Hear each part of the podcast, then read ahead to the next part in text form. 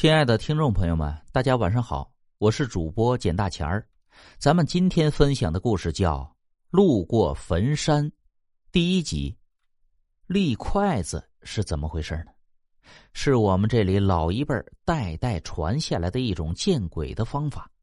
我也不知道它真正的名字应该叫什么，就是老人们都管它叫立筷子。我们也从不去深究，就这么叫起来了。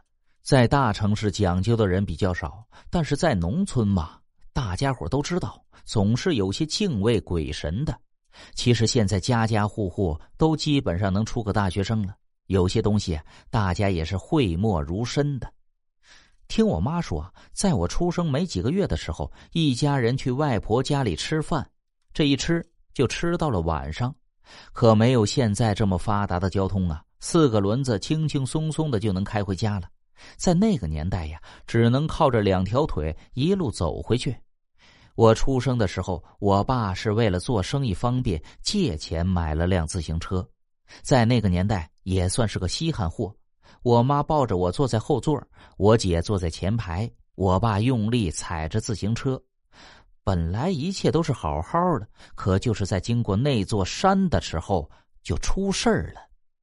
那山呢，离我们家不远。说是山，但也不算高，也不算大。小时候见识短，一直以为山就是这样的。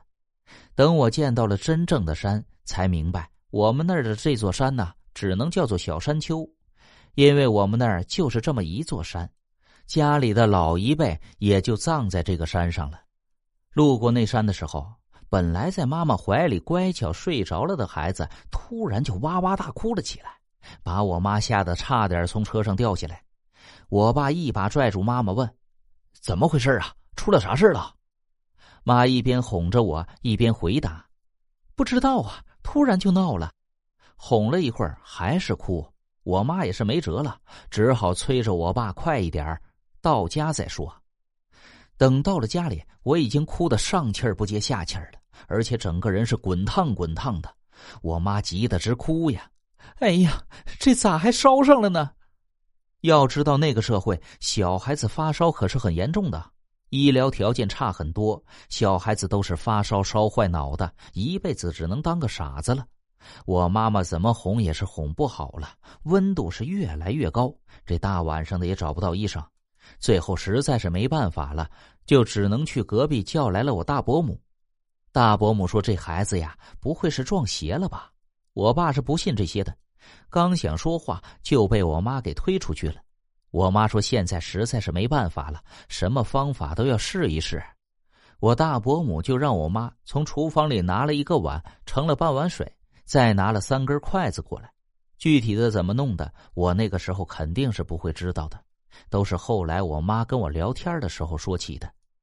而我后来也经历了好几次这种事情，所以大致的过程我还是知道的。只见大伯母把筷子倒立在水中，一边轻轻的触碰碗底，一边嘴里边念叨着。后来问了一句：“是不是他大爷呀？”说完松开手，筷子并没有站在水中。于是他接着问：“那你是不是外公啊？”